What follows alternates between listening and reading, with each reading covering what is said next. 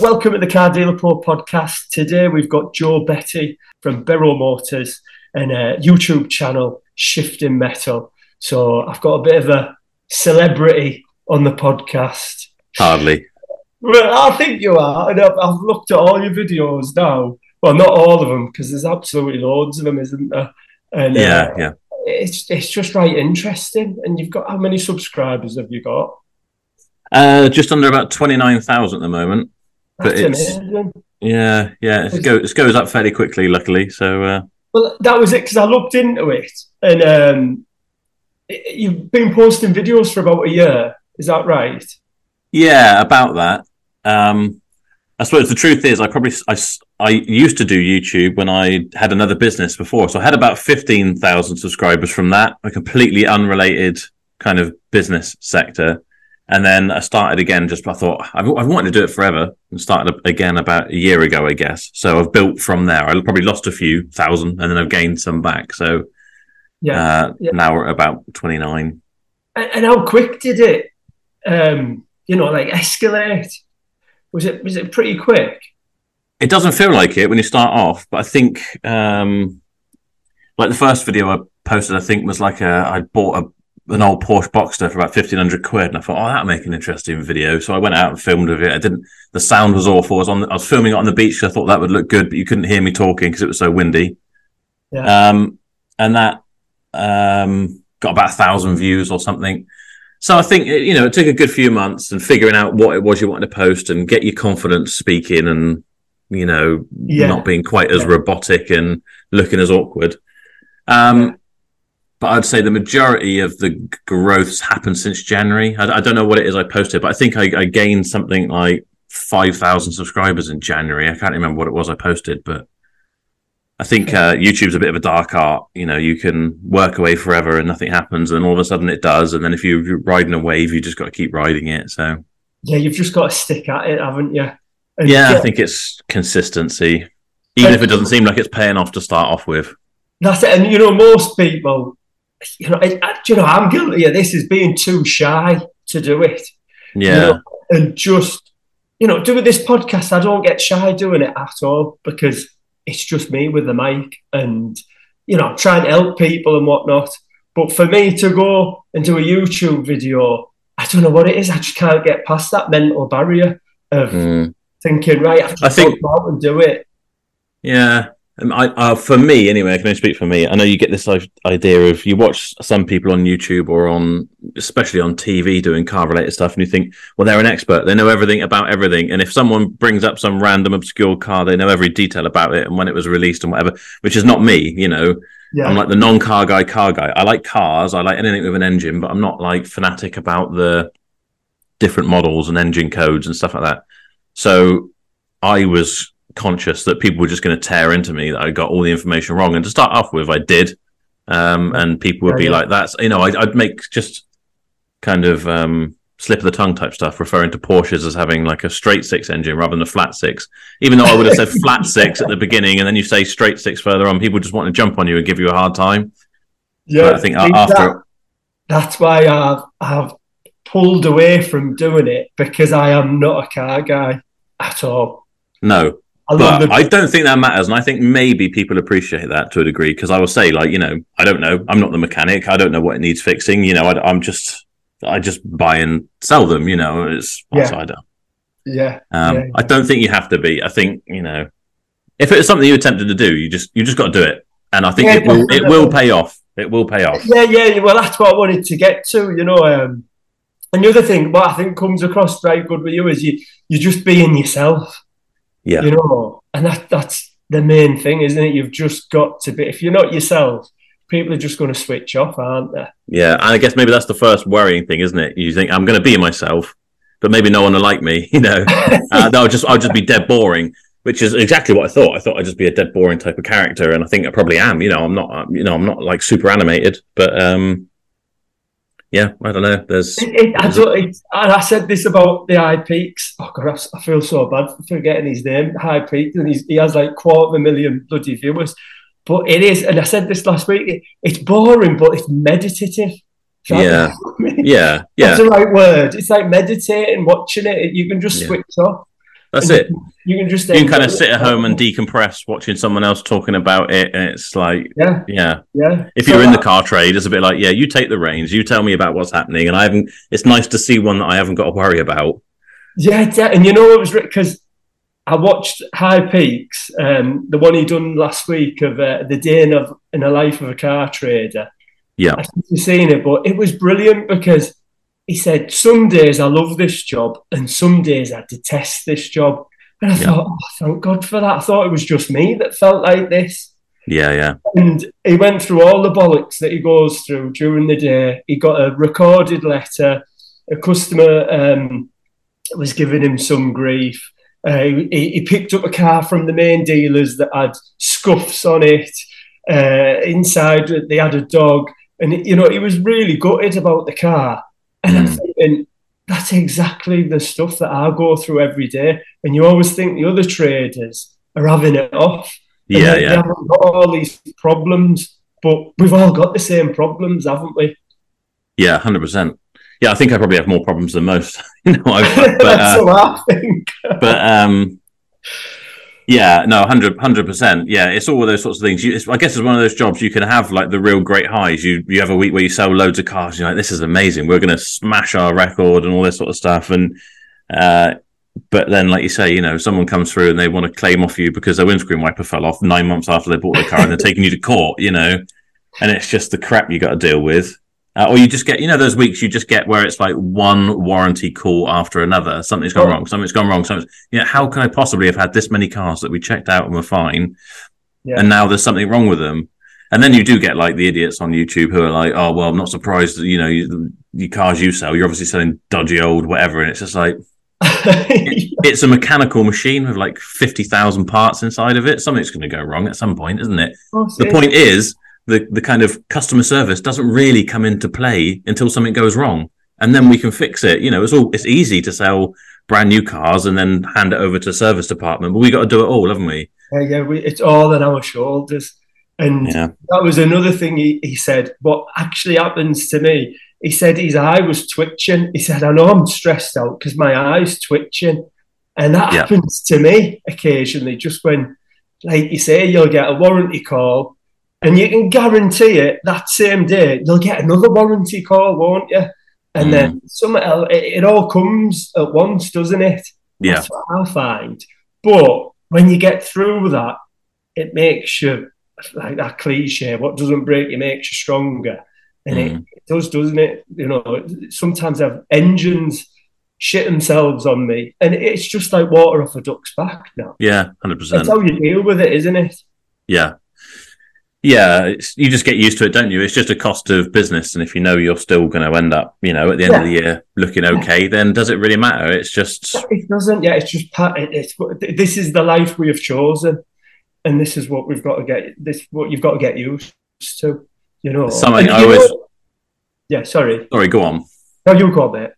I was just going to say something like something my mum always used to say to me, probably when I was being dramatic about something. She was like, "Nothing's ever as good or as bad as you're expecting it to be." You know, like it's one of those like all our fears lie anticipation. So if you've got a couple of people who are phoning up on warranties in one day in the morning or whatever, the minute you get in the door and you're answering warranty after warranty, and it's like, "Oh God, like this is going to be hell. You're never going to get through it." But you just get through and deal with it.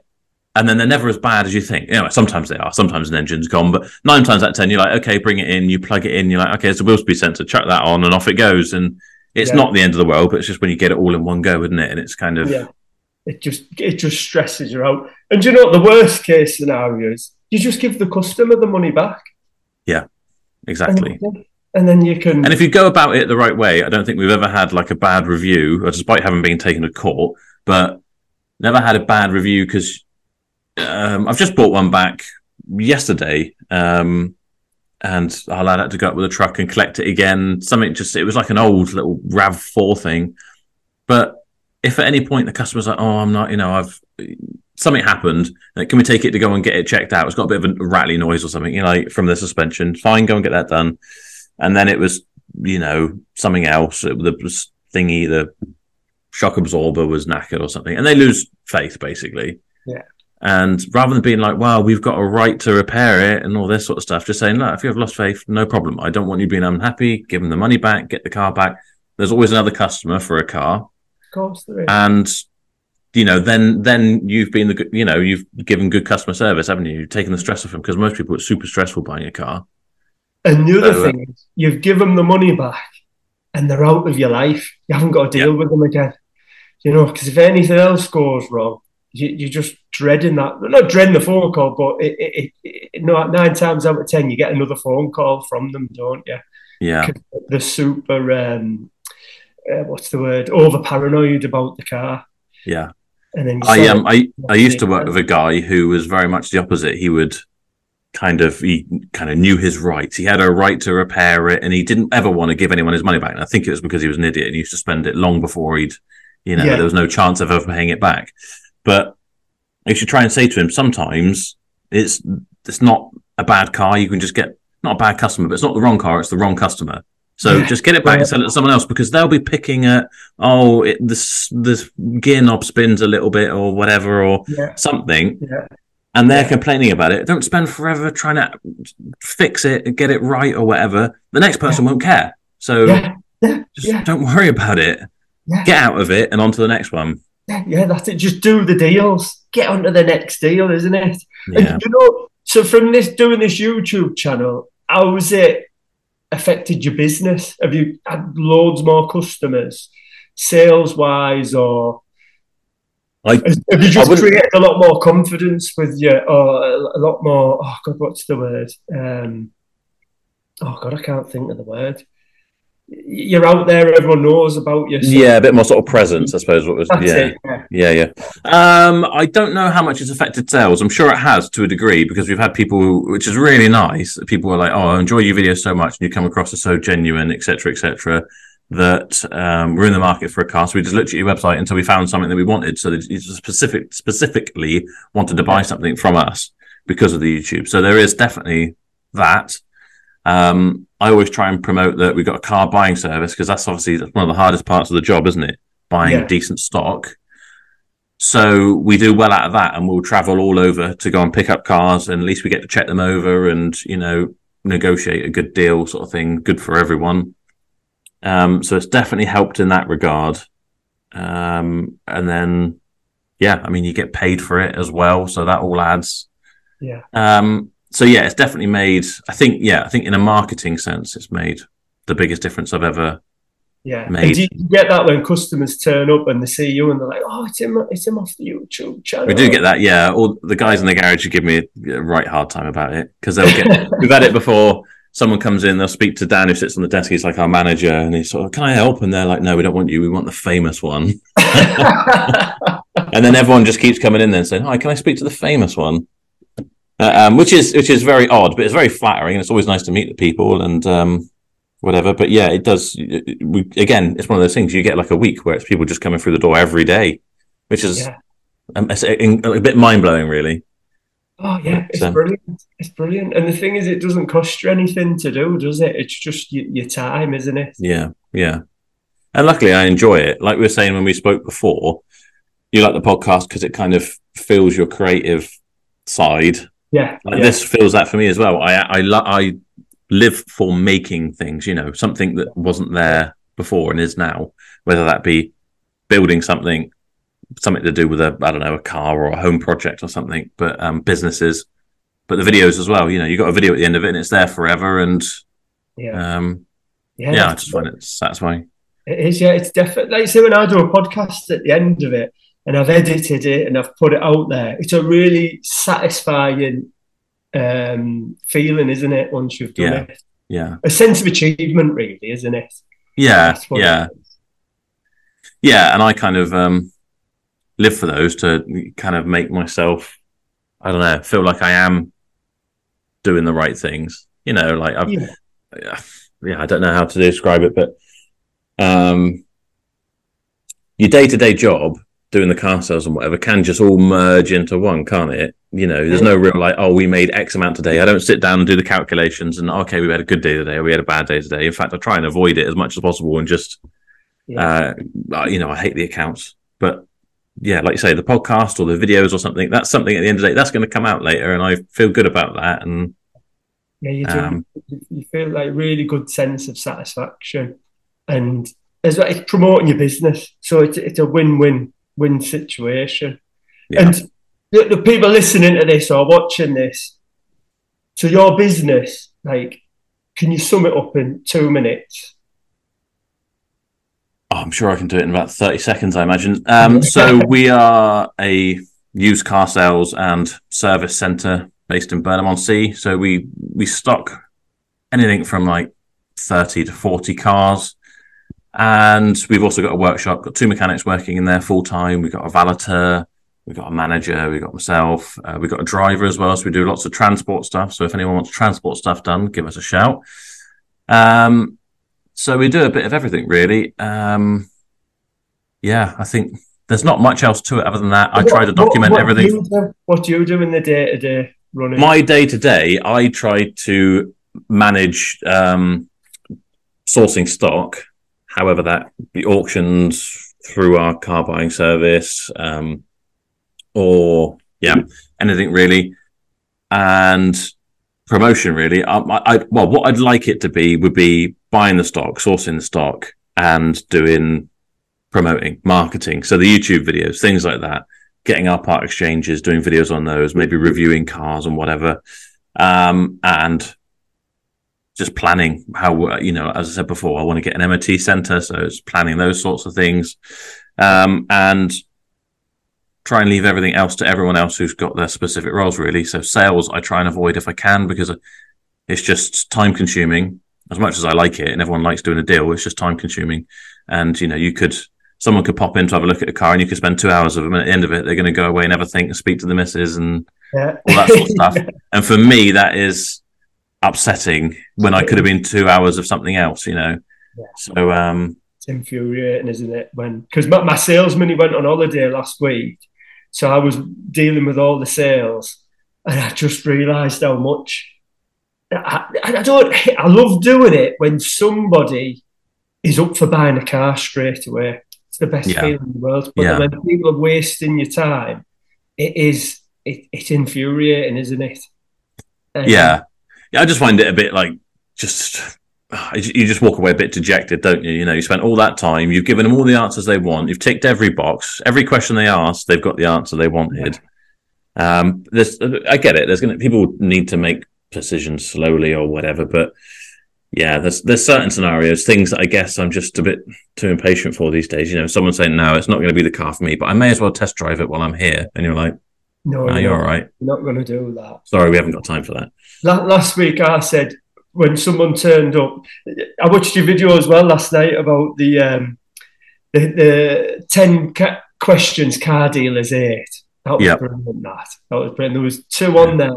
So there was two that I thought of after that I ate, and it's not a question; it's an opening sentence Mhm. from a customer when they'll go, oh, "I'm just looking for a car for my daughter." Right. and you know that the daughter isn't going to like the car that the dad likes. No. So last No. week, this bloke come in and he's, yeah, I want to look at this car. I'm like, but look, you, has your daughter seen it? No, she hasn't. Well, she's Mm. not going to like it, is she? Yeah, yeah, but I know, I know she might. I said, I've been doing this for 10 years and I don't think any dad has walked in and said, oh, I'm looking for a car for my daughter or son, and they've actually liked it. It's just a complete waste of your time, isn't it?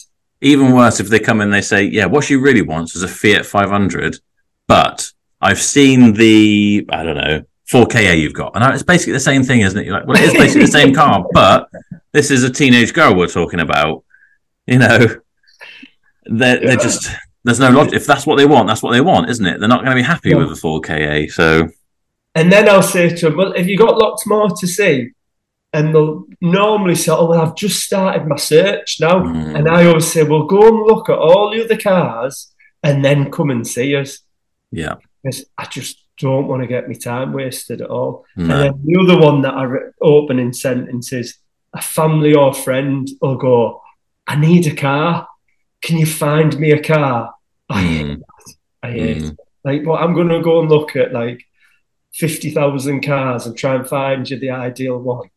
You know, And the the one time you do, and you get the one thing that ticks all the boxes, and they're just like, ah, we found something else, or ah, I, I changed my mind, I want something different now, or whatever, or I don't really, I don't, oh, I'm sorry to be such a pain, but I don't really want it. Do you know what I mean? It's just like, oh god, so annoying. So yeah, yeah, you- you're right. Sales, it's good when it's good, but it's terrible when it's terrible. So will you?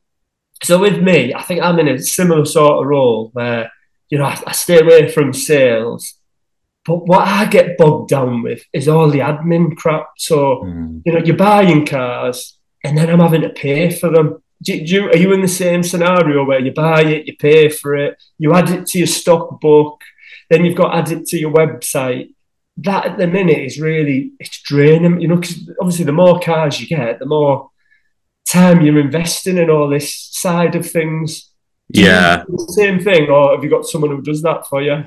I I do generally, yeah. I did have one of the valeters that I had before, but I've just had to recently let him go. Actually, um, did all the photography of the cars and would list them and do the walk around videos and things like that. So that was a massive kind of job off my plate. But uh, obviously, he's not there now. So I've been.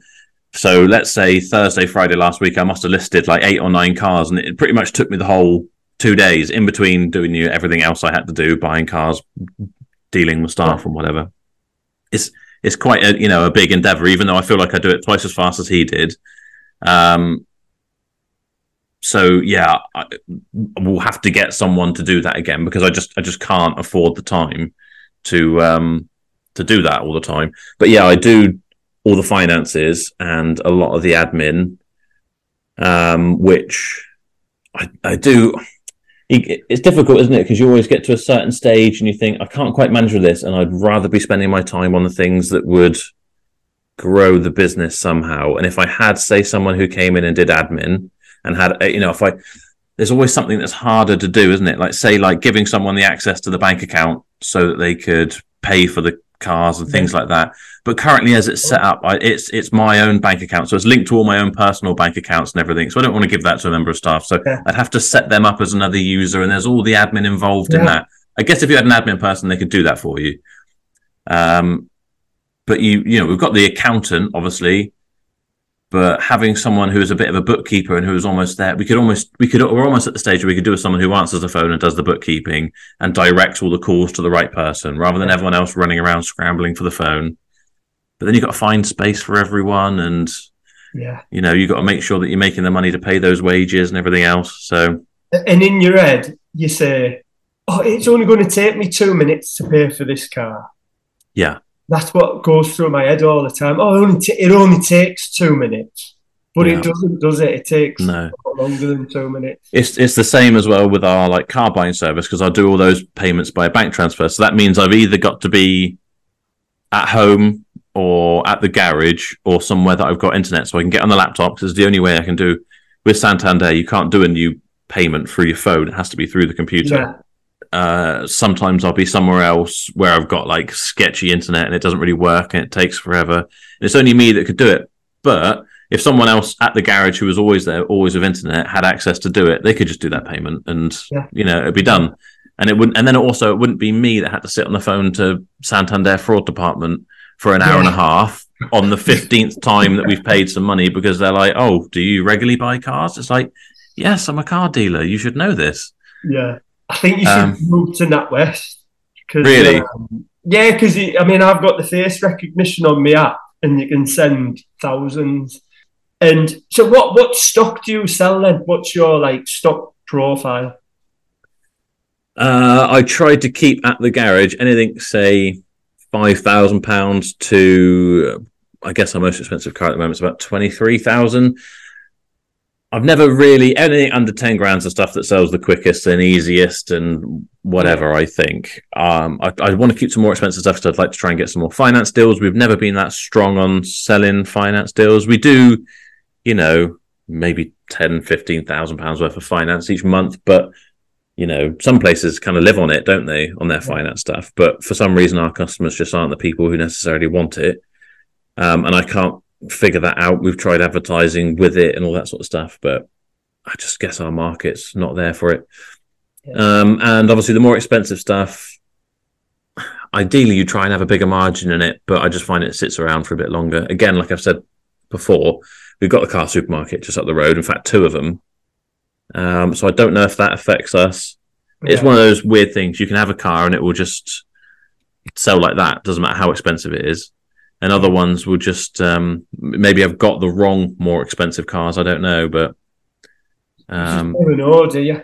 Just, you just can't work it out. And if, if, No. there was, if there was one car you could sell, just say you were a specialist in something, what car would it be that you could you, you'd be happy selling all day long?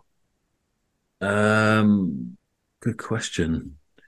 Anything you think of, there's always some kind of issue with it. You know, that everything's got their issues, doesn't it? Um, what's the sort of thing? Any of the things that would be great to sell, like VW ups or Aygos or C1s or whatever. Yeah. Uh, even if something goes wrong, it's 30 quid to chuck a clutch in it. Yeah. They just, for us, they just hang around quite a while. So they're not good sellers. And by the time they've hung around for a while, there's not a great margin in them. So, um, trying to think of what sells really quickly. I mean, if there was, if it was for no problems whatsoever, it would be just like 10 year old Mercs and Beamers. Yeah. Because usually, if you can price them well, they're going to fly out. You know, everyone wants them. They they're good value, um, but potential issues can be the pitfall. Not even like once you've sold it, but just once you it arrives and Yeah. you know Yeah. it smokes or I, I think that them cars are your, your ideal auto trader cars. That's Mm. what everyone's on looking for. That type of you, you know Nick from Lovely Cars down south. That's what he sells, doesn't he? That like German five to ten year old sort of stock. yeah. Uh, I just think when you go on Auto Trader, that's what you're looking for. You're not Yeah. going on Auto Trader to look for a car supermarket car, are you? I don't. Yeah, I don't know. I, I, I see. I don't know. You're probably right. And my theory for quite a while was that the kind of like normal traffic type of stuff, your Aygos and your Yaris's and Yeah, uh, Clios and things that there's millions of out there. I thought, well, maybe the because we used to we started off with eBay Motors Group advertising, and then we added in Auto Trader, and I thought certain cars like the kind of leggy German stuff was an eBay type of car. That's an eBay type of customer. Yeah. You're going to get all the oh, what's your best price, and will you take stupid money and whatever. But that's that type of customer.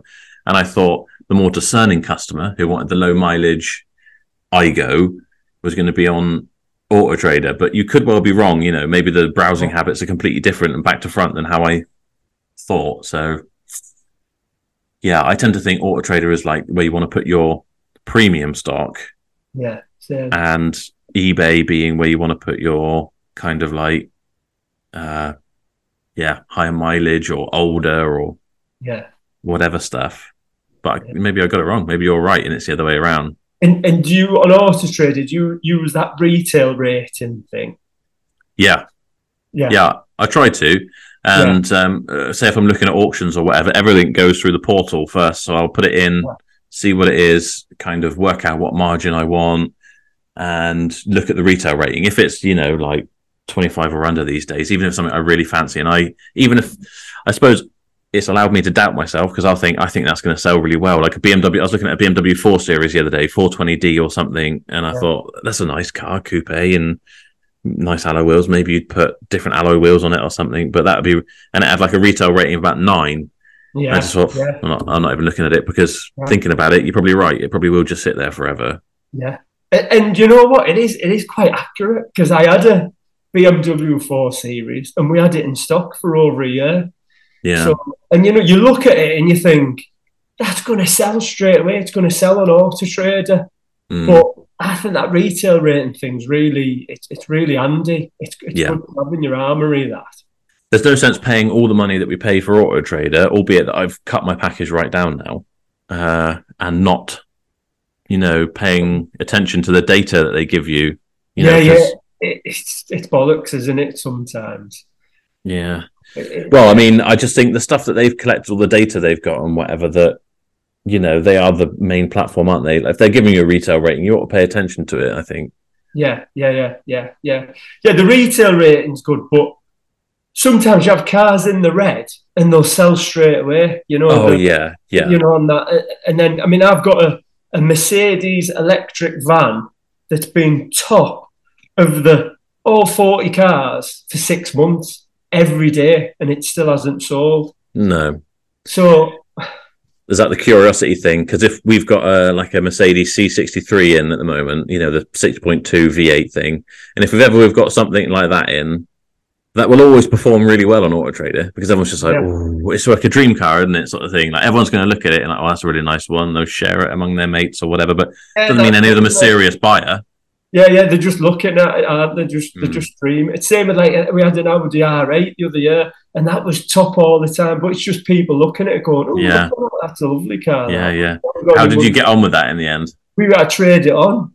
Really?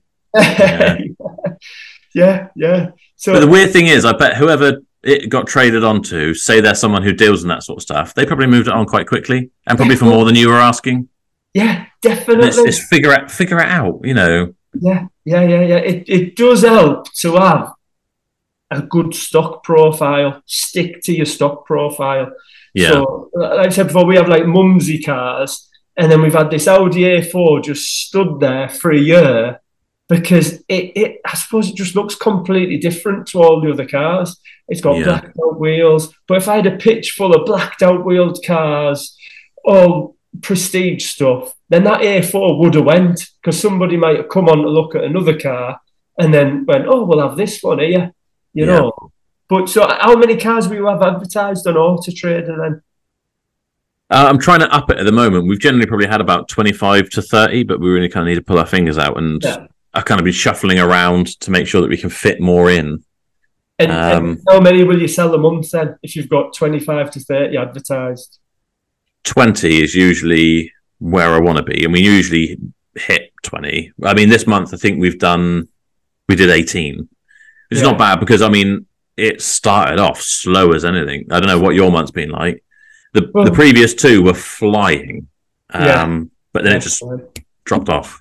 Yeah, same. Everyone's going on holiday, aren't they? But see, this is what's so annoying for me is that I've got 40 cars advertised Mm, and we sometimes only sell 20 or yeah.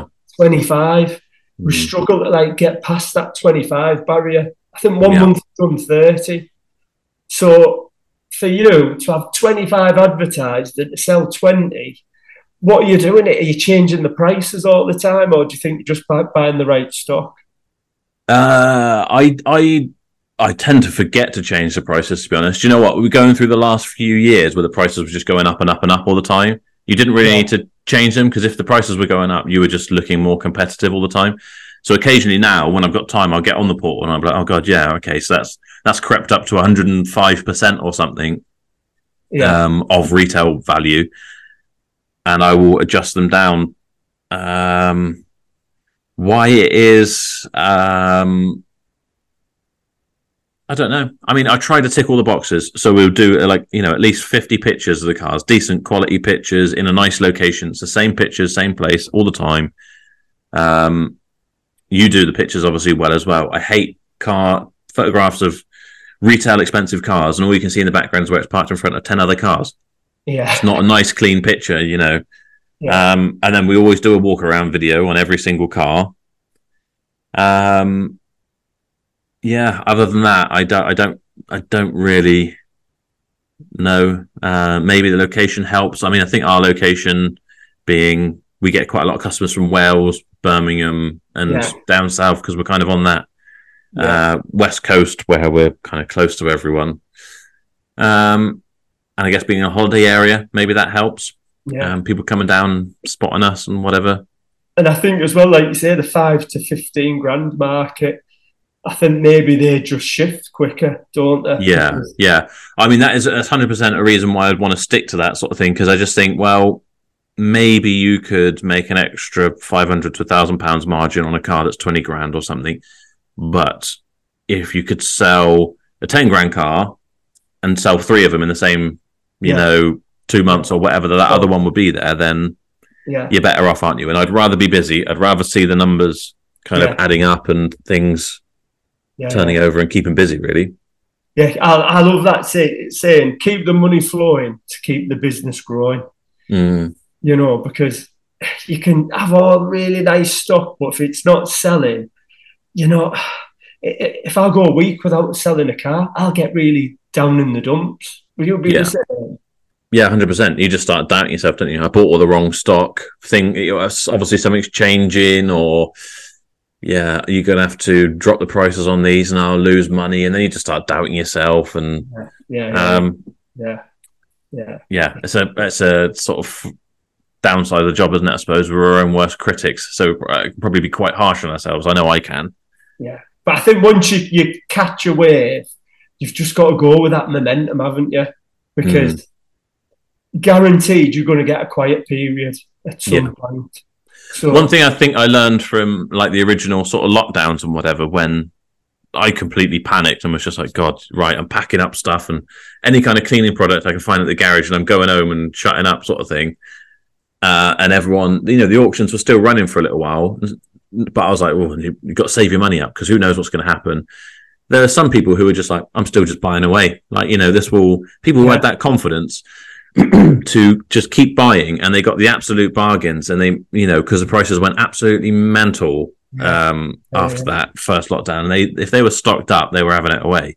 yeah, And Yeah. now, say like this month where it's been really quiet, I've just been like, right, this is my, I'm, I'm going to stock up to the rafters. I'm kind of like doubling down. I remember hearing, I can't remember who it was was talking about it, but they're saying that, um, I think they're talking about like recessions and they're saying most companies cut their advertising during a recession, but the ones who do really well, like double down, you know, now's their time to invest. They're, they're fighting Yeah. for a smaller pot of people's kind of, um, money to spend. And that's so, uh, yeah, that's what I'm doing at the moment, whether it'll pay off or not. But I thi- I guess the thing you got to realize is, is, you know, this is, this job is ebbs and flows, isn't it? So if you have a quiet month, spend it on stocking up, make sure you have an absolute stormer next month, you know, Yeah. because if you've got 10 over stock than you normally would have, then you, you, you know, you can't do that bad. And another thing is when it's quiet, what you can do is you like say you can overstock, and then you've got all these MOTs to do, all the body shop work to do, so you can still keep busy. That's Yeah. the main thing, isn't it? It's keeping busy. There's nothing Yeah. worse than selling a load of cars. It went a bit quiet. Yeah, you've got a bit of money in the bank, and then you just rest on your laurels, Mm. and you think, oh, I'll be all right. But that's the like that's the time you like you're saying you should stock up and just keep busy because I I've I've always believed if you're busy, that's when you sell cars. Like when you're not thinking about selling cars, Yeah. you just got to keep yourself busy at all times. Just Well, that's that's kind of like how this month went. Actually, it's quite funny because obviously it started off really slow, and maybe for the first five or six days, maybe we'd even hadn't sold any, or we'd sold one or something. And I was like, right, and I, I completely revamped my office. I was like, I'm getting a bit claustrophobic in here. I want to be able to have another space now for the lad who does all the transport stuff. He needs to sit down and do quotes, and we haven't got the space, so we'll sort that out. We'll do that. So we're all there, kind of doing DIY and whatever, moving stuff around, shifting stuff about, and then then a sale comes in. In between all that, someone does a sale, and then you know, another one comes in, you're still carrying on, keeping busy, sorting all that stuff out. And then you look at the end of the month, you're like, oh, we've done 18 for a month I thought was a complete train wreck. yeah, Actually, not bad at all. yeah, yeah. So, um, yeah, it's just, you can't, yeah, if you sit there and just feel crap about it, it's probably when you do stupid stuff, isn't it? And drop all the prices way lower than you should and start panicking about it. It makes no difference. Yeah, yeah, definitely. And I look at it in a yearly thing. You know, it's not how many cars you sell in a month; it's what you make in a year, isn't it? Yeah. That's, that's, that's what it is. And so, do you want to get? I know I asked this in the other podcast, but like, like with your YouTube channel, where do you see that going in the next two years? Uh, I I just want to. I, I think with everything, I'm very bad for setting uh, concrete goals. I got things, ideas in my head. I'm not someone who particularly likes to share those sorts of things. I think having grown up and saying to people, "I want to do this, I want to do that," Yeah. and people kind of naysaying you the whole time and giving you a hard time about it and kind of mocking you, I prefer to try and work Quietly, quietly and then whether they care or not for me at the end of it it's like i've achieved that and i know in my, in my head that i set out to do that and i achieved it so I big big plans in a sense but i mean i just want um the YouTube channel, I just want to keep growing, and you know, it's not. Um, uh, I, I don't, I don't know. I suppose I could say 100,000 subscribers in two years' time would be amazing. Whether it will happen or not, I don't know. I mean, I'd like to think so. I've actually got a few interviews lined up this week for videographers now. I've decided I'm going to like take the advice of Matt from High Peak, who was like, he wish he did this three years ago. Yeah. If he'd known how it would turn out, he would have invested in it. And I just think, well, you know, we can afford to. So I've always been someone to invest, reinvest to be yeah. a bigger thing. You know, I, I, don't really want a lot out of my business, businesses, uh, to live on myself. I don't really indulge massively. So I get more of a buzz out of growing a business. So I'd rather reinvest. So let's invest in a videographer. They'll do better videos than I can. They can follow all the staff. They can spend some time in the workshop. They can go off with the guys doing transport jobs. They can go off with the guys doing mobile valets and whatever and film it all and kind of do like a weekly vlog thing as well as helping ed doing all the editing that I spend a lot of time doing now. Yeah. So fingers crossed that pays off and it, you know, it grows exponentially. Uh, and then that well, again, it gives, it gives you like a, um, it just makes the job more interesting, doesn't it? Yeah, hundred percent, hundred percent. And and like you've just hit the nail on the head there. You know, you could be banging out making I don't know hundred grand a month, but it might not be fulfilled. Like all that money doesn't fulfill you, does it? Unless you yeah. put it back into something. And yeah. Putting that money back in. I'll be honest, I've even thought myself that if I've just got somebody in part time, just a young lad, three days, and he just videoed us and he just done little snippets and then because I'm really bad at posting and stuff like that. Where mm. if you paying somebody to do it, then it's yeah. going to get done, then isn't it? Yeah, and I'm bad at. I'll go and film my videos and I'm really bad at remembering that really what I ought to do is like a 30 second bit to camera saying, don't forget about our car buying service. We can collect anywhere yeah. in the country, blah, blah, blah, do a whole thing on it. And I don't. I might drop the name, oh, we bought this through our car buying service, etc., etc. Um, but if you've got, if you pay someone to do the job, you're like, you, you almost need to organize me. So I want one video a week where you followed all the staff and you kind of put together like a weekly video of Berrow Motors and then we need to do a couple of videos with me and i need you to kind of schedule me some podcasts and things so it's another thing that's off my plate again but also don't forget you need to put in we need to put in a sponsored bit so you need to tell me what yeah. we need to do or whatever yeah. um and yeah have someone else and then say you know you know i'll put up like little shorts videos where it's the ones you put on your phone or whatever for instagram like take my old videos and edit those down into little clips you can put on there and just put them out on TikTok or wherever, all these sorts of things.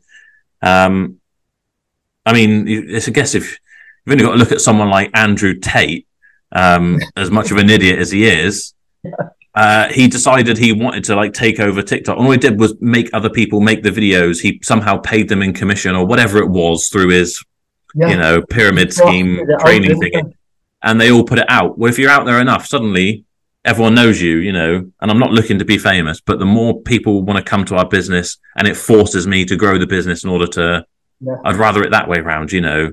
It's yeah. everyone when they start a business, you kind of, you want to grow, but you've got to try and attract that kind of customer base in. But if you've got more demand than you've got supply, then that's exciting for me. That's great. Let's find another location. Let's get more. That keeps me. I just want to be busy, like thinking of the bigger picture the whole time. I don't want to be doing the day to day. So that's what keeps your fire burning inside. That keeps your desire going. Yeah, I think so. Yeah, there's always got to be something going on and yeah. um, something new to think about. I'd like to be at a stage where um, everyone kind of does their job, enjoys their job, and is getting the rewards of it. And I can kind of dip in and make the general overall decisions. Like, I think we should do this. I think we should do that. I'm not liking this. Let's sort that out. And I'm gonna, you know, open another place, whether it be the MOT center or whatever it is. I'm kind of free to do that rather than just stressing nonstop about yeah. stuck in the business. Yeah, Mrs. Davis, who's yeah. indicator still doesn't indicate quite fast enough or whatever. yeah, it's not as sexy as it is well, doing a video, you know, doing a uh, YouTube video. And and that's right, you've got to keep it interesting, is it? So like, you know, you're right passionate about cars and all that. How did you get into it then? What made you want to become a car dealer? Uh funnily enough, I've had a lot of different businesses in the past. I started out um, as a well as a sales rep for electrical wholesales company. Then I became a plumber because my old man was a plumber and he wanted to retire and he wanted me to come work for him and then take over. So I did that, and I mean I still run that business now. Um, and I was into like field sports and shooting and things like that. So I've had businesses selling um, like importing stuff from China and selling stuff like that related to that. And my fallback was always like every time I started up a new business or invested a lot of money or houses, whatever, I was like, whatever happened, if a worst case scenario, I'll just buy cars and I'll sell them, you know, I'll be a used car. I had this yeah. mate who just seemed to do it and he seemed to do well out of it. And I thought, you know, it can't be that hard. Like, you know, and uh, doing it at that level from your driveway, it, it isn't really. Um, and that was always my fallback. And what's funny is that now that, that I, I ended up making that a career, it's like the one thing that I've actually stuck at and found the most satisfying and enjoyable. But the way it came about, the same mate who um, ended up kind of screwing me over massively and owes me five figures, um, he started kind of loitering around. I had I had a unit somewhere that we had for our plumbing store. I decided I was going to clear that out and um, sell off all the old stock that was in there and just get rid of that expense. And then once I cleared it out, I was like, I was really into my motorbike, so I started working on motorbikes. And I was like, oh, maybe I'll keep it and I'll I'll work on motorbikes. I built like a couple of custom motorbikes, and I thought maybe for a while I'd be a custom motorbike builder. And um, but then I realized how long it takes to make them and how little the profits were. In the meantime, he was like, "Oh well, I could buy some cars if you want to put some money up. I'll buy some cars and we'll split the profit, sort of thing." So I did that, you know, thousand pounds at a time. It's like, "Yeah, then go on and get get spend some money and get a car," and it, it would it would do well. And then it grew and grew to it got to a point where he was, he was so busy with it um, and he had so many people like all the grief. I was just like, "You keep the money, you deal with it. You just give me my cut afterwards." Biggest mistake I ever made, yeah. letting losing that control of that money because I never saw it back. Yeah. Um, but yeah, once so he started, and I uh, he was um, it was a quite a contentious relationship, and it ended like very badly. But uh, he was like, "You can't cope with a car sales business," because basically he was just like I said before, he's argue with everyone. He's, you know, um, someone would, he'd, he'd buy a car with known faults and then someone would complain about it and he'd say i've got a right to repair it and he'd try and fob them off and all this sort of stuff and they'd be turning up and uh, you know asking for him to me and i was like i just do not want any of this whatsoever. This is not how i'd run a business. And i decided you know i'll do it and i'll do it my own way and do it better. So um yeah for all of his faults i guess it kind of uh you know gave me the bug to uh, to try it and actually do it better. I, I, guess I could see a way of doing it how the way he did it, but I could do it better, and that's one of the things I kind of live for. I guess is like I could do that better, so why didn't I do that? Improve so, um, if anyone says to me, like when I first started, the uh, father-in-law said, "Oh, what are you doing that for?" Oh, you'll you'll so, something along the lines. Oh, you'll, you'll never be able to do that. And if hmm. someone mm. says that to me, it just gives me that burning. Hundred percent. Yeah. You know, hundred percent. You know nothing about cars, and it's it's just it's just I'm like I, I just don't forget it. I just want to. Yeah, it, you do you know what it used to really um like wind me up and fire me up, and I always just say my most useful emotion was anger. Someone had said something like that, and that was yeah. the fire that would burn in me like anything. There's no way I'm going to allow you to be right. Um, so that's great. That's useful at certain times, I think. And then I think I get you get to a certain point where you know you've achieved things enough times over that your efforts pay off.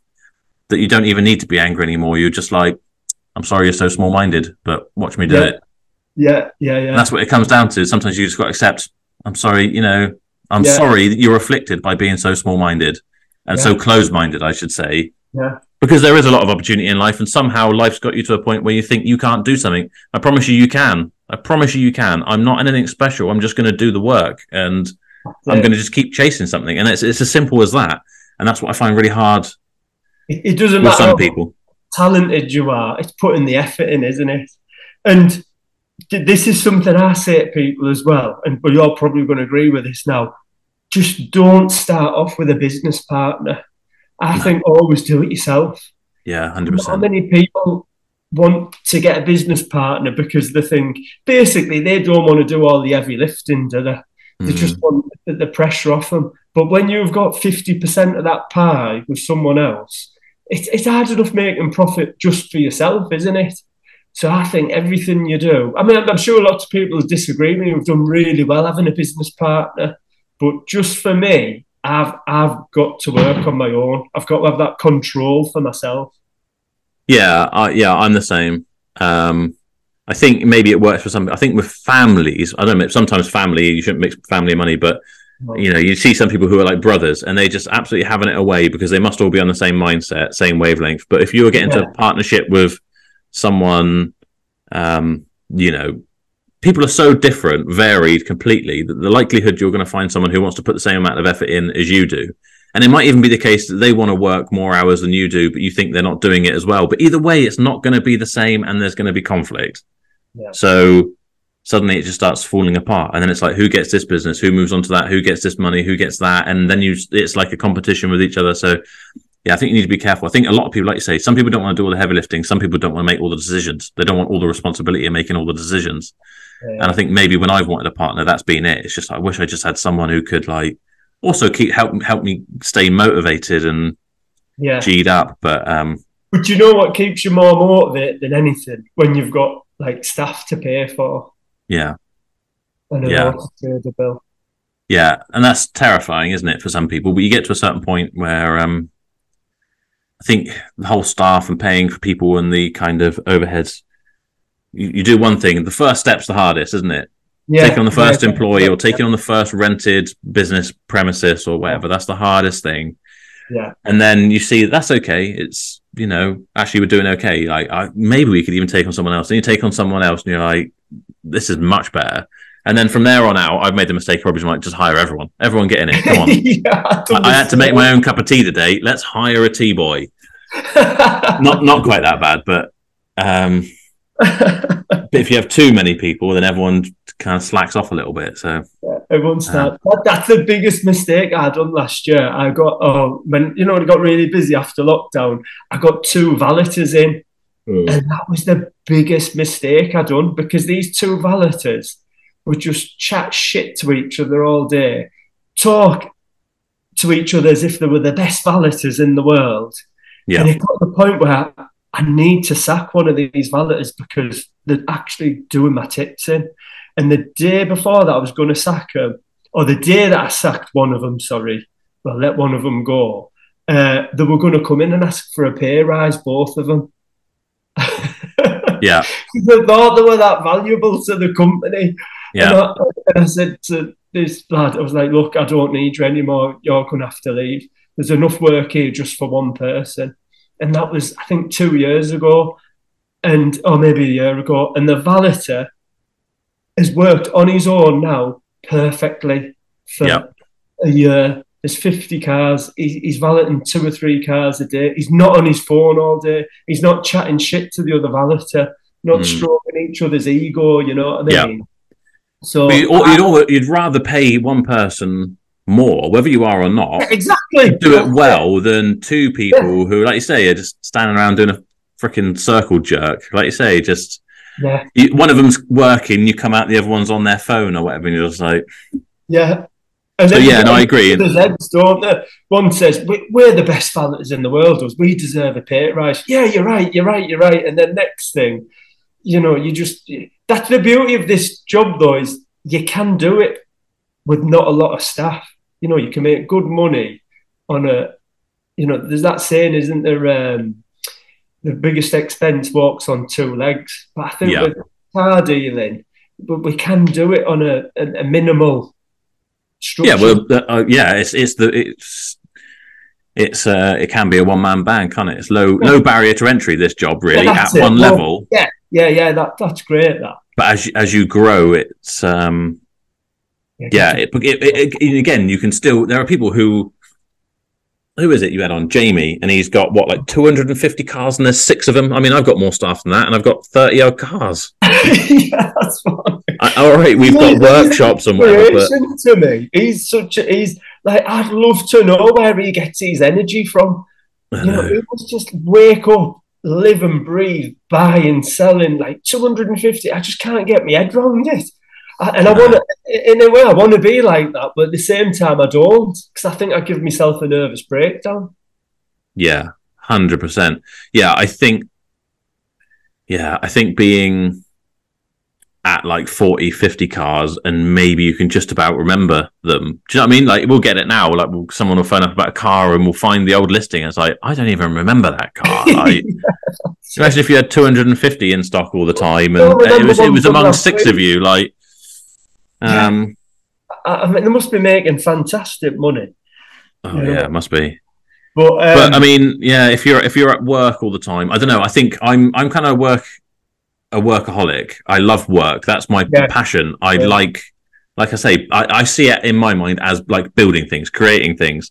Day to day is like we're building a bit more, you know, whatever. You, you you live to work rather than work to live. Yeah, but I think I, I think I don't.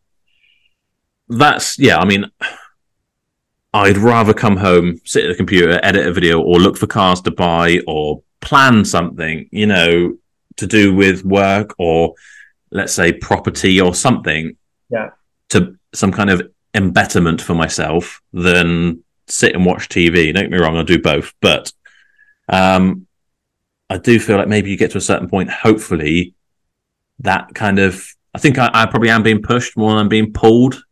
There's Mm. nothing I'm trying to get to, you know, like um, like you had an R8 before. An R8 is one of those things that's on my mind. Like I would like to have one of those in stock. I wouldn't own it for myself, but I'll get one in stock and sell it, you know, at some point because I just love to try one sort of thing.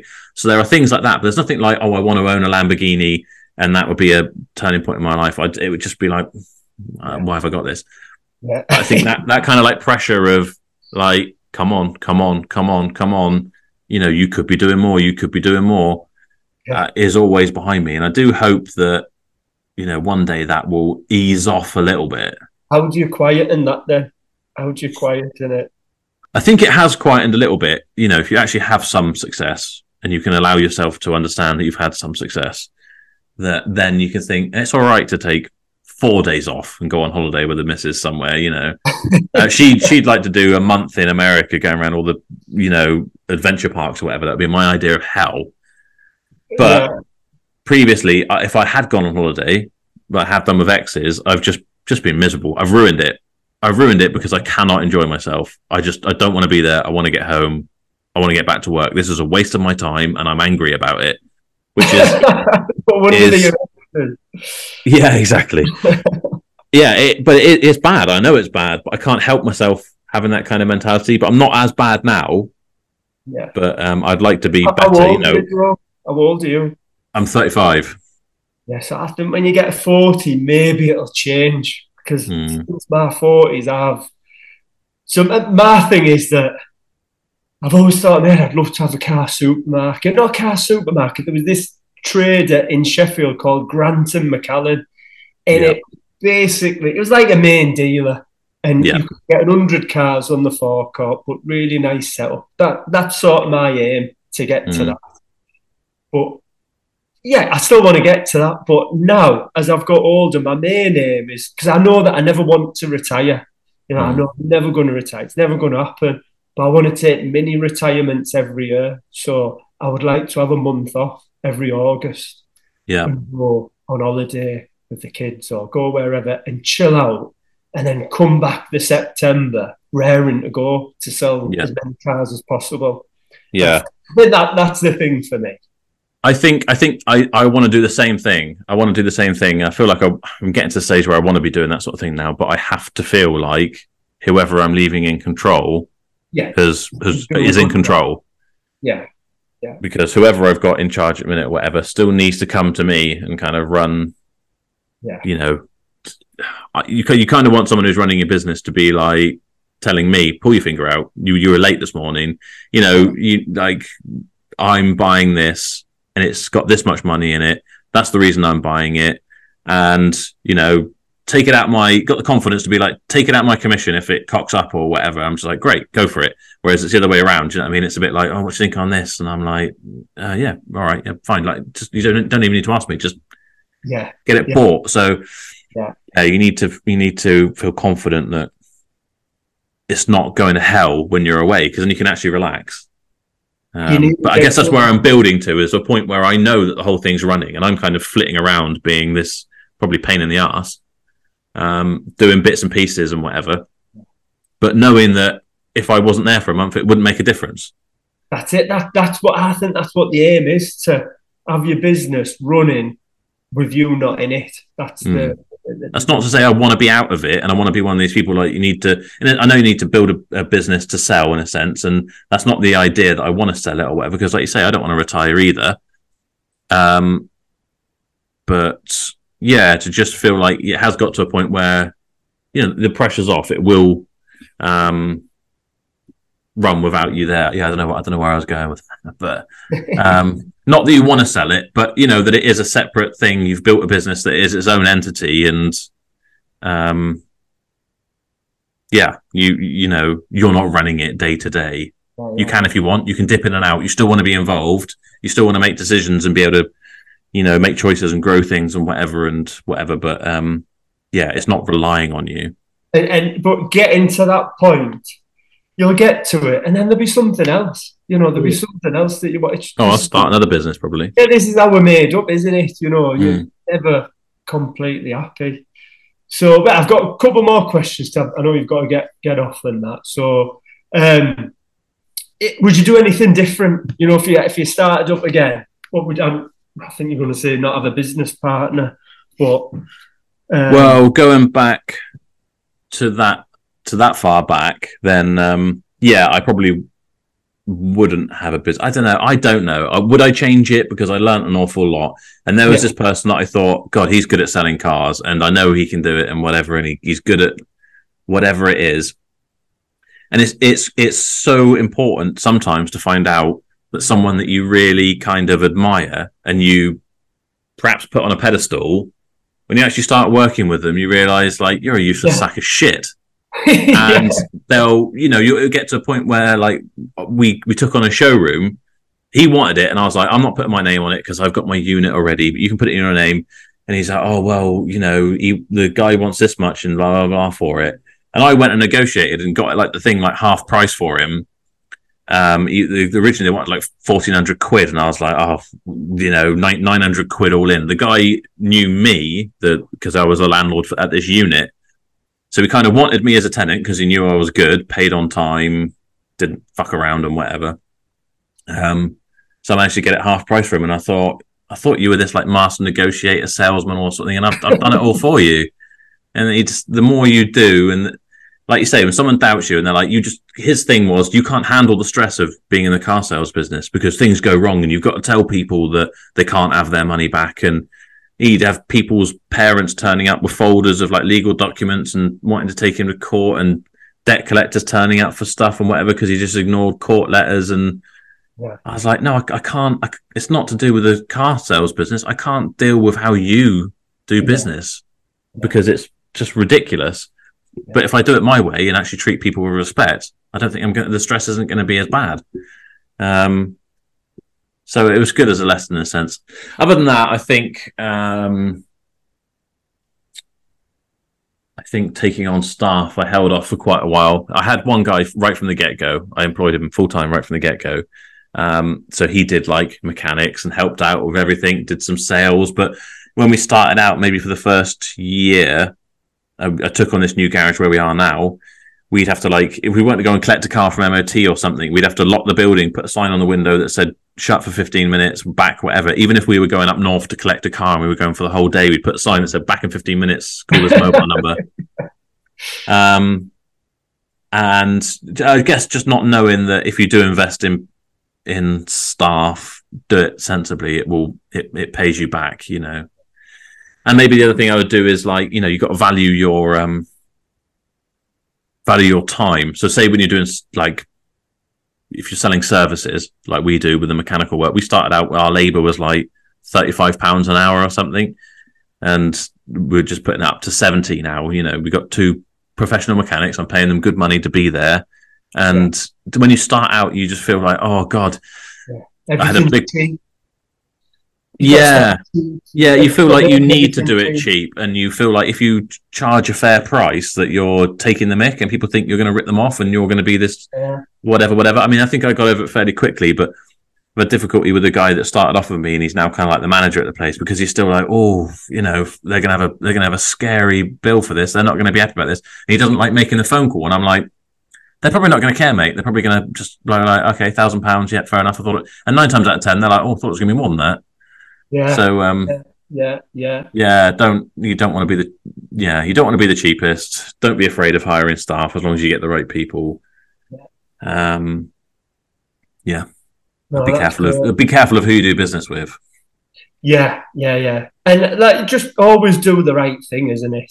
Always Yeah. just, just always try and do the right thing. That's what I tell and have a sleep on it. You know, when you're feeling really emotional about not anything in life, but with, with business, you've got a bad customer, you've got a tricky situation. Have a sleep and you'll have the answer in the morning. That's what Yeah. Or at least you've probably got the answer already, but by the morning it'll have uh, time to sink in, and you'll feel calm Yeah. about it, and then you can go back to the customer, whoever it is, in a level-headed way, and they'll be the same. You know. Yeah. Um, and yeah, like you say, have a sleep on it is usually the right. there's always a solution.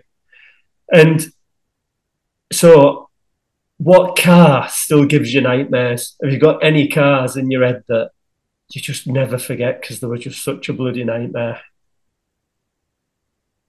Um, I've currently got a Porsche um, Cayman S on the on a ramps. We got three ramps, well, four ramps, I suppose. But we got one that's lived on a ramp for about the last six months because we sold it for like fifteen grand, but it was just smoking a little bit on startup, and we thought we'd better check that out. And we've had the old engine out and mucking around with it, and that's still there. I mean, I still don't hate it, but it has been around for a long time. And how much does Um, that owe you? Uh, it should still work out all right because it should be about ten or eleven. So All right. there's decent money in it, being an You'll old. sell it for what? Maybe what? 50? Well, hopefully about 20? fifteen again, something like that. Yeah, Um, so not not huge margins on something like that, but it will have just had a complete full engine rebuild, and so I might be able to ask a bit more. I don't know. Yeah. Um. Oh, does it give me nightmares? There's a few that I just wouldn't buy again, although I'd say that and I'm tempted to. But, um, you know the old smart roadsters. Oh yeah, gearbox issues or Oh well, yeah, smart cars. I just won't buy again now. I it used to almost be like a specialist. I had like seven or eight in stock. My theory was they don't take up much space. We're in a seaside town where there's loads of caravans and motorhomes and whatever, and maybe someone wants one to tow behind there, whatever. So, um, and that was all going all right for a while, yeah, until just gearbox issues, gearbox Yeah. issues, gearbox issues. Yeah. But the the um, and then I thought, oh, I'll get a smart roadster to go with it because I've heard they're really fun to drive and whatever, but they just leak like a sieve yeah. you just can't seem to fix the leaks on them. Um, oh, there's too many to list, really. I'm trying to It's like every car, isn't it? it can give you a the problem is, if you sell enough of them, then every car, Every is- car, you it's like if you've you know if you've got an ailment and you Google it, you yeah, know, it's exactly the same with the car. You put Yeah. any whatever Well, that's car with problems and everything comes up, doesn't it? yeah, I expect you get that as well, don't you? If someone's been looking at a car online, they come in, oh, I've googled and it says it should have this and it should have that, and a Yeah. common problem is this, and it's just like. a common problem, is, like you say, a common problem for humans is to get cancer, but it doesn't mean you've got it or you're going to get it. You know, you can't you can't predict the future.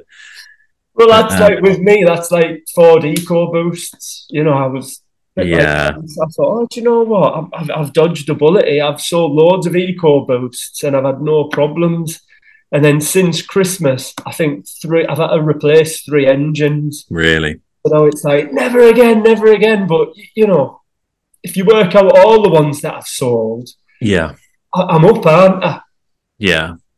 That's where you've Yeah, got exactly. to tell you. Um, I no, actually, you know what? It just made me think. The one thing that now is like I just hate and won't buy again is what we not so affectionately refer to as Ford Power Shits. You know, the the uh, Power Shift uh, automatic gearboxes. See, I sell loads of them. Really? Yeah, yeah, yeah. See, I did as I'm well. I sold I I sold a lot of them and never had them. problems. And again, I, I've hit that stage now where I'm just like, yeah, it's one after the other, one after the other. Yeah, yeah. But yeah. and you get then you get the warranty issues, or you have to buy the car back.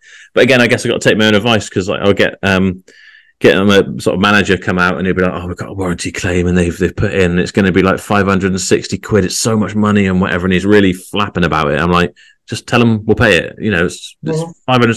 We used to spend like two or three grand a month on third party warranties that wouldn't cover Exactly. anything. Well, well quids in. Of course you are. Of course they're the worst um, things in the world. And uh, and biggest loss you've made on a car. You don't. So your biggest loss and your biggest win. Um, uh, I probably trying to block it out. Um, yeah. See, I, I remember all the losses, mate. do you know? Probably. oh, I don't know how much I lost really. I'll tell you like the most kind of irritating and like significant loss on something. Um, where we used to be before I moved, we were in this industrial estate and we were like the bottom um, container unit type thing. It was like an old, like a, like a Nissen hut, you know, the like military kind of metal thingies. We were in one of those and we were right next to the guy who owned the whole site. He had, um, he sold um, static caravans, like made millions selling them. And they were coming in and out all the time. And one day comes down a bloke in a, uh Mitsubishi L200 and he's like, "Oh, I think it's overheated. It won't start, etc., etc. He's one of these transport companies. He was like the, um, uh, like convoy vehicle that went with them. Anyway, um, it was his boss's car, and he's like, when we are like, well, it's toast. We think you've done the head, and um, head gasket's gone, and whatever, blah blah blah. And he left it with us for ages, trying to figure out if we could get it fixed. And in the end, I think we said like, we give you five hundred quid for it. It was like a 2012 L200. I think the mileage was reasonable. It was like 120 or something. So was Anyway. It, it, it was good, but I mean, the engine was toast. So, long story short, there was a garage up the top. They were sort of friendly with the guy who did like motorbike racing. I was into motorbikes. I used, I was quite, I'm quite okay at welding, doing TIG welding and stuff. I'd welded up some parts for his race bike. Um, and I said to him, he was also working on my dad's got an old mini 1970s mini clubman that was my grand's car. My dad bought it for, for her brand new, 1200 quid. It's got 40,000 miles on it, but it was all rusted out now. So they were restoring all that. They were said they'd do this L200 and I'd bought new radiator, new head, new whatever, spent thousands on all these parts and blah, blah, blah. And in the meantime, I'd taken on the lease for where I am now. And they discovered this and said, yeah, well, if you're taking that on, you've got workshops, you need to fix it yourself. And just got really bitter and childish and um, basically refused to do any more work on either of the cars. One was a shell and in pieces. The other one had the engine ripped apart and was all in the boot and whatever. And they were just like, "Nah, you're going to be competition with us now." And I was like, "Well, actually, at the time, I wasn't interested in doing mechanical work, and I would have quite happily sent all those customers over to you if I could just get on with sales." But no, they wanted to like humiliate me and make me feel like I'd been a really horrible person by taking this place on. I was going to be competition Oh, with them, whatever. It was really petty. I mean, I revel in the fact now that we're doing amazingly well, and he got fired from that job and doesn't seem to be doing so well. But that's um that's another story. But yeah, that was like the most unprofessional thing I've ever dealt with, and again, a lesson in people don't want to see you doing well. Some people don't, you know. Yeah, well, quite. Um, and yeah, so then in the end, we that was just me and um m- my guy that I had working for me who was capable of doing general servicing and whatever, but didn't want to get into deep mechanics. So I had to sell that as like a project with a head off and everything, and sold it for like I don't know fifteen hundred quid, but it probably owed me four thousand pounds or something. but again, I just needed it out my hands. I couldn't have an L two hundred sitting around. Um, I should have taken them to court really for having taken it apart and then just saying they weren't going to work on it or whatever. But again, there's like a lesson in it. It's just like and you know, when you get rid of it, you feel loads better, don't you? yeah, yeah. Even though you're losing money, Even it's if you like took right. a big, a big bloody pill, it's still so much better when it's out of your life.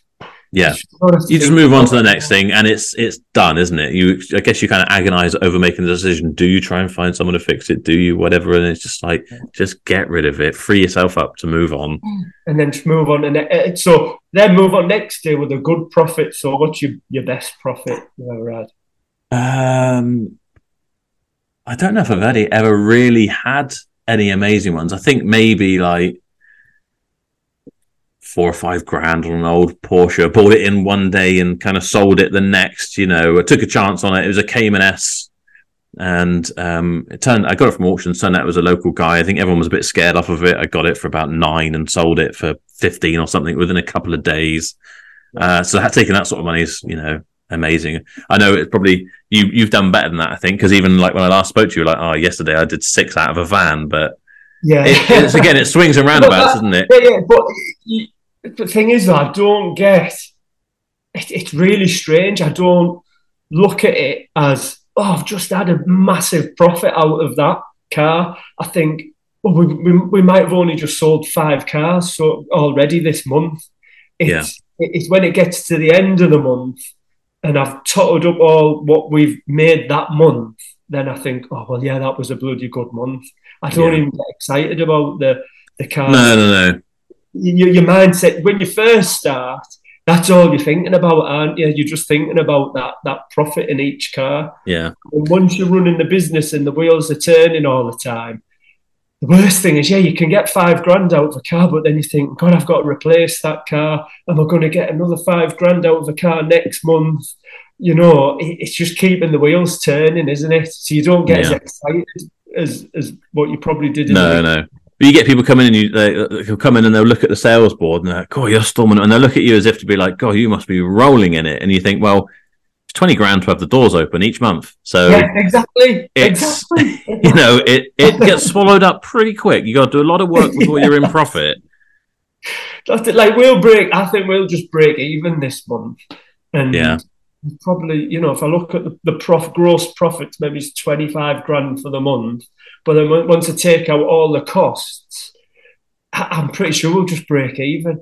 So Yeah. that's why you can't get excited about a four grand profit because you need to Yeah. do at least ten of them, or well, yeah, ten of them. You know, cover everything and have a good month. Mm. And that's not going to happen. You're not going to do ten, are you? But So- yet again, if you know your customers knew that's what you make, especially if you made that out of their part exchange, you're a crook. You know, you're a, whatever.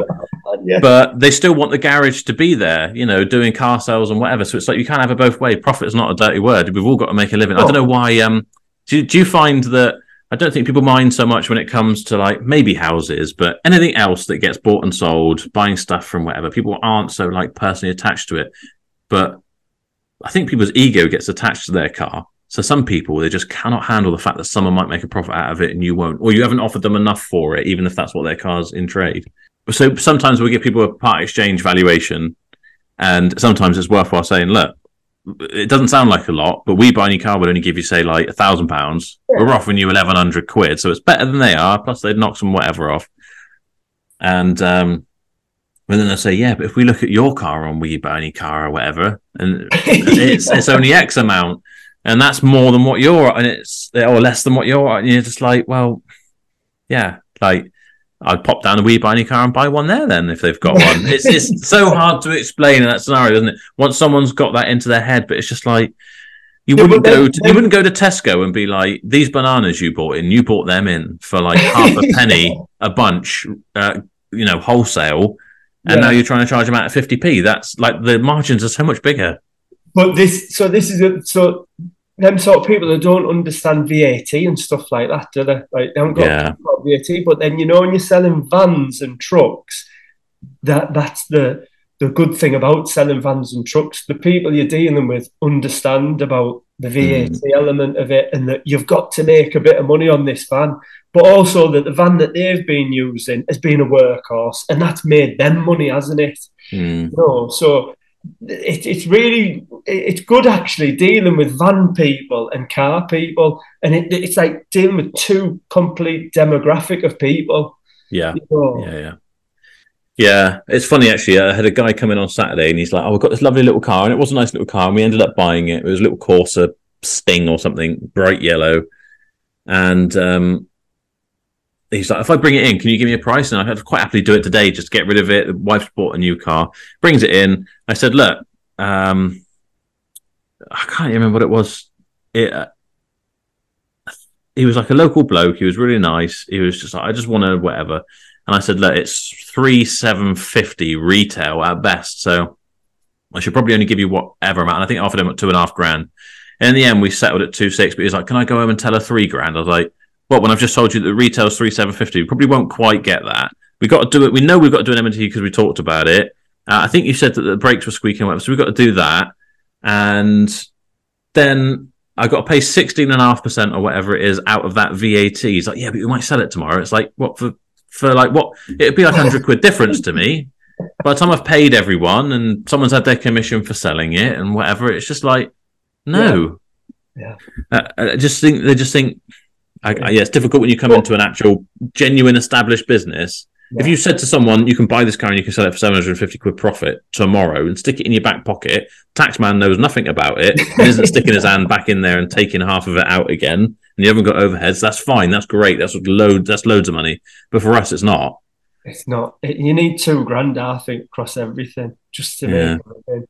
You know, but again, the the cheaper end of the scale people, they, they are the worst type of customers. Are not all of them, but No, no. Yeah, every, they- every yeah. hundred pound means a lot to them, doesn't it? You That's know? why. Um. So I say anything at our garage is five grand and up. And we, I've got this little bit of farm or whatever that we call it, and I'm storing the cars out there, and then we'll sell them, trade separately from home or whatever. But we just park them out there out of the way because I, I get stuff in part exchange that is like it's got loads of profit in it, and I don't want to just trade all of it on. So the other half sells some of them. Um, still under the business and whatever, but I don't want them at the business site Yeah. from there because the likelihood for bad reviews, bad Yeah, blood, and whatever, and all that sort of stuff. Yeah. I don't want it tarnishing the stuff that we're selling from there, and I also don't want, you know, that type of customer yeah, coming and you know making a scene around. It's just like it's it's likely to happen with the cheaper cars, isn't it? And it's nothing necessarily to do with the cars. You prep them exactly the same, but Yeah. yeah. I just I just rather avoid that at my place of work. You know, Oh, So, um, so, that- so where where we are, so where our business is, at the end of the road, we've got this lad Andy, and it, it, it's like a little pitch with fifteen cars, and he just sells, you know, cheapies. Yeah, And you're right, it does happen where you get people just kicking off uh, because somebody bought a car from Andy. Well, the daughter did, and the car buggered up, and I, I don't. Some something happened with the car; it was knackered, and the dad didn't realise where she bought it from, so he came to our business. I wasn't there. Wayne, the valet, was there. It was like really early in the morning, and he just and he was he was like twenty stone apparently Mm. comes marching up to Wayne. You saw my daughter a, a, a car that's not fit for purpose. And Wayne's like, well, what car was it? And he, he said it was a, uh, an Insignia. And Wayne's thinking, we haven't had an Insignia for months because Dave thinks the shit. And, Yeah. uh, he's like ready to get him by his neck. I'm going to kill you and all this. And Wayne's like, we haven't got an Insignia. We've never had an Insignia for months. And he, he like sort of puts him down and he's like, oh, was this not the right place? He went, no, you need to go Andy's place at the corner down there.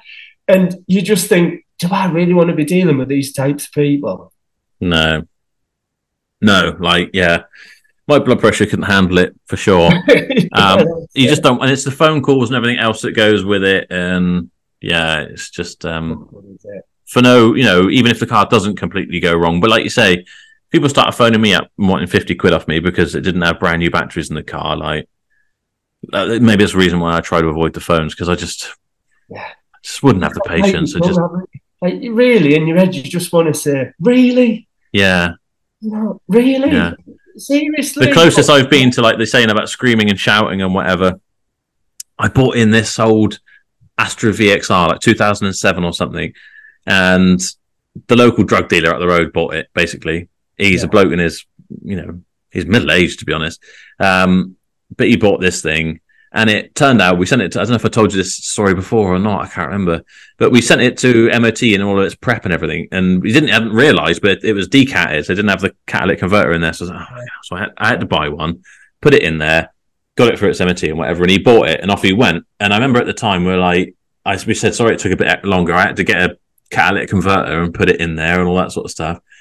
And um, he was like, "Oh well, I'll rip that out again anyway." And I was like, "Oh well, we've got a decat pipe if you want to buy it. I think I get some of my money back." And he's like, "No, no, no." And off he went, and we heard it like bombing up and down because it was literally right next to the garage. He lived like five doors up, and it's bombing off, wheel spinning everywhere, and you'd see it parked up, like cords hanging out the tires. And he brought it back to us for an MOT the following year, and um, we sent it off. Fails. It's got no cat in it. Its tires have got cords hanging out of them. X, Y, or Z. Bushings on the front were all like completely knackered. And um, he comes back in. I was like, "It's failed because it hasn't got a cat." And he's like, "Whoa, that's how you sold it." And I'm like, oh, "I'm not getting into this." I was like, "No, we didn't." And I said, "I've got the decat pipe still hung up in the workshop. If you want to see it, like, why would I? How would I have done that?" He's like, "Oh no, no." And he was basically threatening. He was going to take us. He's going to call Vosa and all this sort of stuff. Blah blah blah. But um, his mate had sort of pulled around the side of the workshop and was giving abuse to everyone over there. And he was, "You're a con man. You're blah blah. You're getting this. The Vosa are coming. I'll kick your head in. All this sort of stuff." And I was just like, I was literally about to drag him out through the window, and I realized he had his daughter in the car. You know, must have been like three years old. And I was just like, was just like, just get out of here. Just get out of here. Like, what the hell are you playing at? And obviously, never had a Vosa thing. There was never. It was all. They knew exactly what they'd done, but it's just like, no way do you want to be dealing with this sort of. He won't even. He won't even. He, he walks past because he lives up the road. He won't even look at us now. It's just like, well, that's good. But if if I hadn't sort of stood up for myself, do you know I mean? If it was some of the oh, lads yeah, in the workshop who are a bit like, yeah. they'd have carried on. Yeah, yeah, you've, um, got, you've got to stand. But like my favourite thing, you want to be selling nice cars to nice people. You just want to deal with nice people. Yeah, hundred percent. That's all. Hundred percent. So right, I've got. Yeah, yeah. I better let you get on. But yeah, half ten. Um, oh, no, no worries. forever, can't you? With this. Yeah one like what what's your like mantra you live by your, your, your quote or it keeps you going what's your um i guess um i've got it tattooed on my chest actually very classy yeah i love this yeah i love this have I told you already? Have I? No, no, no. But I, if you know, if you've tattooed it on your chest, it must be a good bloody mantra. It's uh, well, no, it's just I don't know if you can even see it. It's it's Latin, so it's acta non verba, verba. So it's actions, not words. Like it's just for me, it's just like let's just get on with it. It's not, you know, you can talk about it all you want, but let's, uh, just you know, action beats in action, doesn't it? So let's get something done.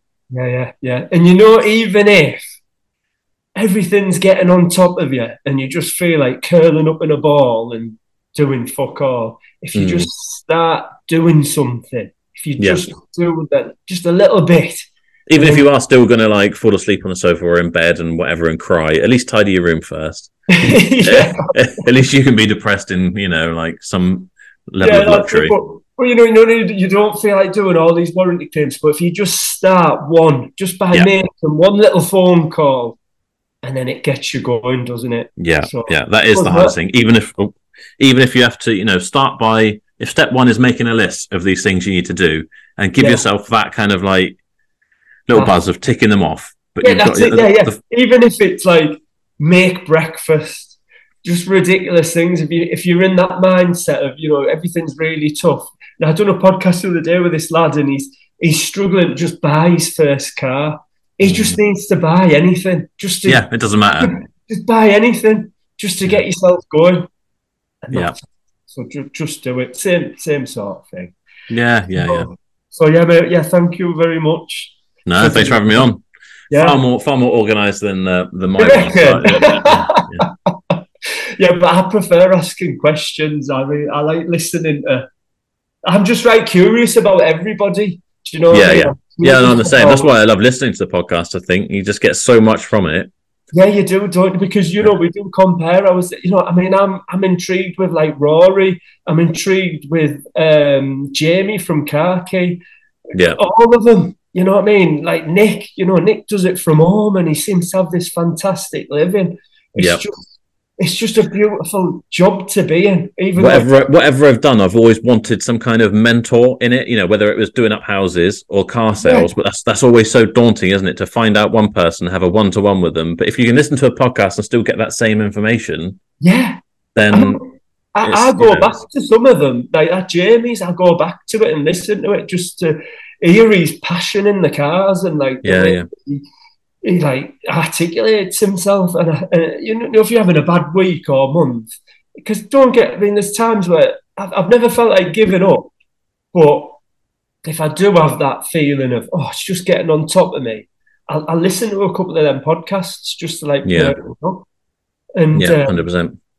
Well, you do you do have those days, don't you? Where you just think like, is this worth it? You know, whatever's coming yeah. out of it, is it worth having all this yeah. But what would but... you do instead? But I don't know if you remember from the forum. Um, do you remember Super Mini? Super Mini UK. Super Mini. Mm, not sure I can. Oh, right. Well, he was on the forum all the time, and I thought he had it absolutely nailed. He just yep. sold minis. That's all he done. Right. He like 25 minis in stock. And I know this bloke come last week to the pitch trying to sell some Google ad thing. And I said, Oh no, I don't want it because you know I've got auto trade. He said, Oh, I know I was a trader myself. I had auto trade and I understand. And I said, Oh well, what what what uh, business were you? And he was like, Oh, I was Super Mini UK. I was like, Fuck, you know what? You give it up. He said, Yeah, I give it up at Christmas. I just sold all my stock. He said, I just got absolutely fed up with it. Um, and I just couldn't, honestly, I couldn't get my head around it. No. i head around it. And he said, Yeah, but it was, I had like 25 cars. I was going and collecting and collecting them myself. I was selling it. Basically, he was doing everything. He was yeah. just too in the business. And he like, yeah. he, um, he wore himself out, basically. Yeah, yeah, yeah. Yeah, I can see how that would be if you're doing it all yourself. But I couldn't. Do you know what? I just, I just, I can't. I'd have to do it if I had to do it. But I just can't envision that taking a job with someone these days. I can't. I've, I've been self-employed since you know the age of like, well, at least the last ten years, if not you know longer. Really, when I was working doing the plumbing for my dad, I was running the business as the boss, if you know what I mean. So, yeah, yeah. Um, yeah, it would be tough, I, wouldn't it? I always say I, that I've never had a job. Like I've never.